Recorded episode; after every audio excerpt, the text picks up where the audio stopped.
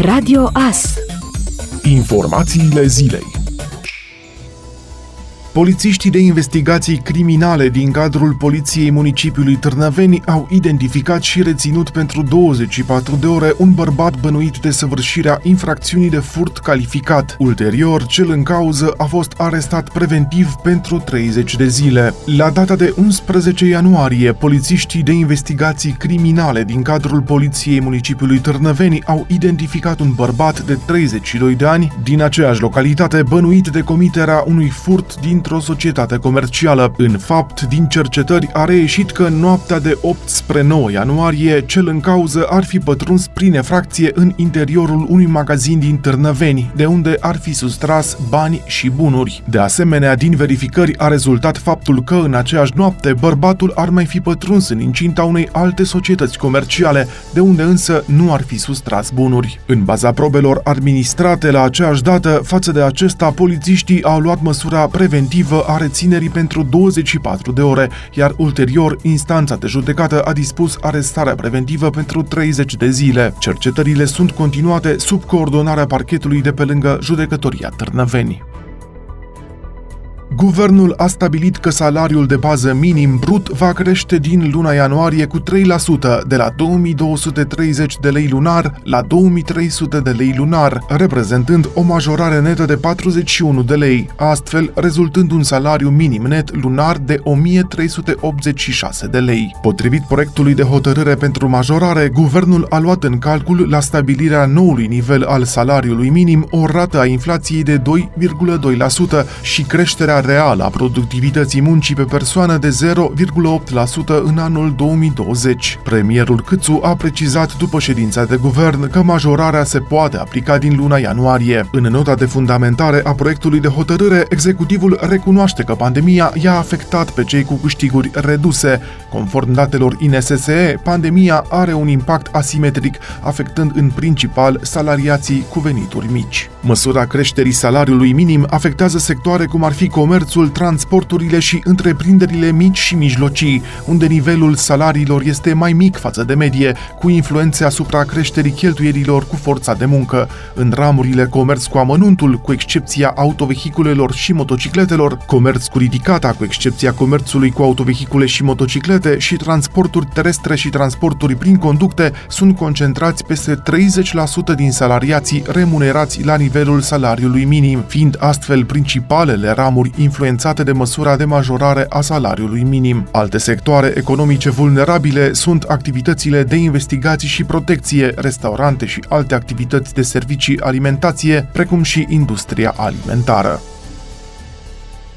Obiectivul guvernului este ca până în luna septembrie peste 10 milioane de români să fie vaccinați împotriva COVID-19, a anunțat prim-ministrul Câțu, care susține că există un interes ridicat pentru a doua etapă de vaccinare, iar românii doresc să se vaccineze. În septembrie, obiectivul meu este de a avea 10 milioane 400 de mii de persoane vaccinate, ceea ce înseamnă aproape 70% din ceea ce ne-am dorit și să scăpăm de pandemie, a declarat Câțu. În ce privește finanțarea finanțarea centrelor de vaccinare, premierul Câțu a precizat că așteaptă standardele de cost de la Ministerul Sănătății, iar în funcție de acestea vor fi prevăzute sumele necesare în proiectul de buget pentru 2021. Florin Câțu a subliniat însă că vaccinarea se face peste tot în lume foarte simplu, nu trebuie să fie ceva foarte sofisticat, deci nu avem nevoie de ceva foarte sofisticat și că guvernul a primit chiar din partea spitalelor și companiilor private oferte de punere la dispoziție în mod gratuit gratuit a unor centre de vaccinare.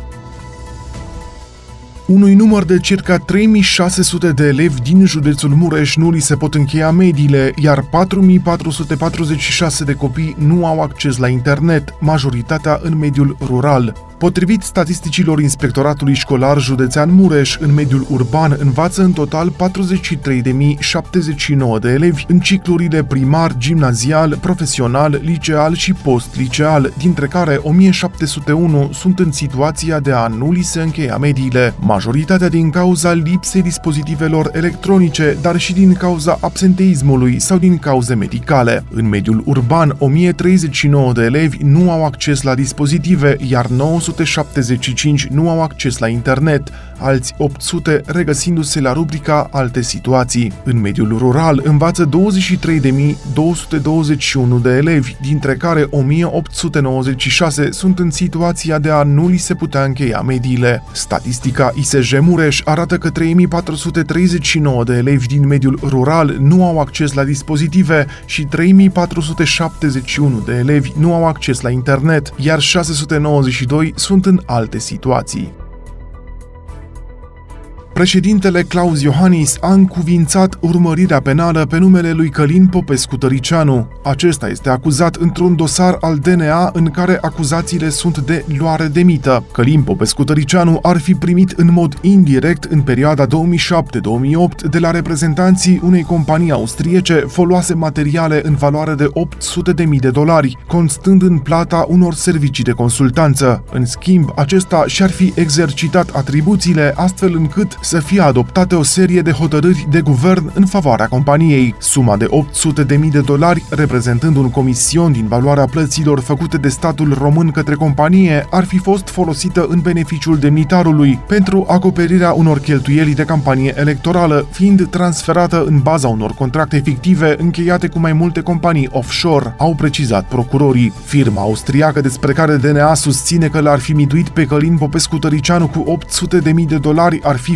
Fujitsu Siemens Computers Austria, potrivit unor surse judiciare. Aceasta este firma care a distribuit licențele Microsoft în România. Procurorii au mai arătat că prezentul dosar a fost constituit în anul 2018, în urma reunirii a trei dosare penale, dintre care unul a fost preluat de procurorii DNA la cererea autorităților judiciare austriece. DNA a mai cerut urmărirea penală pe numele lui Tăricianu și în data de 7 noiembrie 2018 pentru presupuse fapte pe care acesta le-ar fi comis comis pe când era senator. Pe 3 iulie 2019 însă, Senatul a respins solicitarea anchetatorilor. Producătorii din zona Târnavei Mari care au participat la proiectul Bucate din vecinătate, inițiat de Asociația Vecinătatea Femeilor din Saschiz prin grupul de acțiune locală, finanțat prin fonduri europene, prin care se livrau la domiciliu coșuri cu alimente tradiționale, au decis să înființeze o cooperativă pentru a putea continua să-și comercializeze produsele după încheierea finanțării nerambursabile. Potrivit Florentinei Călugăr, prin intermediul acestei cooperative, producătorii vor putea să comercializeze produse produse în comun și vor putea astfel continua proiectul de livrare a coșului cu produse tradiționale din zona Târnava Mare. Proiectul Bucate din vecinătate, inițiat de Asociația Vecinătatea Femeilor din Saschiz, a fost finanțat prin fonduri europene, iar acesta s-a dovedit a fi unul vizionar pentru perioada stării de urgență generată de pandemia de COVID, întrucât comenzile au fost mult peste așteptări. Proiectul Bucate din vecinătate a avut o valoare nerambursabilă de 60.000 de euro, iar rolul acesta acestuia a fost înființarea unui coș țărănesc care să reunească produse de la cât mai mulți producători din Târnava Mare pentru dezvoltarea unor lanțuri scurte alimentare între producător și consumator. Guvernul a majorat în această săptămână salariul minim brut pe economie la 2300 de lei și a analizat în primă lectură un proiect de lege privind consumatorul vulnerabil care transpune o directivă europeană. După ședință, premierul Florin Câțu a anunțat că pensiile vor fi majorate și anul acesta, iar într-o nouă ședință de guvern se va discuta o ordonanță de urgență care să dea bani primăriilor pentru a înființa centre de vaccinare. Premierul Florin Câțu a anunțat că pensiile pensiile vor fi majorate, dar numai după calendarul asumat de coaliția de guvernare și după elaborarea bugetului de stat. Premierul a mai arătat că actul normativ care dă bani autorităților locale trebuie să elimine situațiile din trecut când cheltuielile au fost supraevaluate și de aceea a cerut criterii clare pentru cheltuielile care vor fi decontate. El a mai spus și că este posibil să fie păstrat vechiul mecanism de plată și anume prin Ministerul Sănătății. Din această săptămână, Germania a înăsprit verificările în cazul persoanelor care intră în țară în cadrul eforturilor de a ține sub control creșterea cazurilor de COVID-19 care provoacă un număr record de decese în cel mai populat stat din Uniunea Europeană. Astfel, Germania va cere persoanelor care sosesc din țări cu un număr mare de cazuri sau unde circulă o tulpină mai contagioasă a COVID-19 să fie testate pentru această boală. Operatorii de telefonie telefonie mobilă vor trebui să trimită informații pasagerilor care sosesc în Germania de îndată ce telefoanele acestora se conectează la rețelele din țară după o perioadă de absență. Săptămâna trecută, Germania a înăsprit și a extins carantina până la sfârșitul lunii ianuarie. Și Austria a adoptat noi măsuri privind condițiile de intrare pe teritoriul țării. Printre măsurile luate se numără și obligația înregistrării online prin completarea unui document denumit Pre-Travel Clearance. Măsurile intră în vigoare din 15 ianuarie. Astfel, persoanele care călătoresc în Austria au obligația de a se înregistra online anterior intrării pe teritoriul austriac prin completarea documentului. La momentul intrării în țară, călătorii sunt obligați să prezinte confirmarea completării formularului menționat în format electronic sau tipărit. În situația în care nu este posibilă înregistrarea online în mod excepțional, se poate opta pentru completarea formularului tipizat și semnat holograf. Operatorul Telecom Mobile a fost sancționat cu amendă în valoare de 700.000 de lei de către Autoritatea Națională pentru Administrare și Reglementare în Comunicații, care a finalizat recent cea de-a treia campanie de verificare a acoperirii cu semnal de voce mobilă pe teritoriul României. Operatorul a fost sancționat pentru neîndeplinirea obligațiilor de acoperire a 98% din populația țării.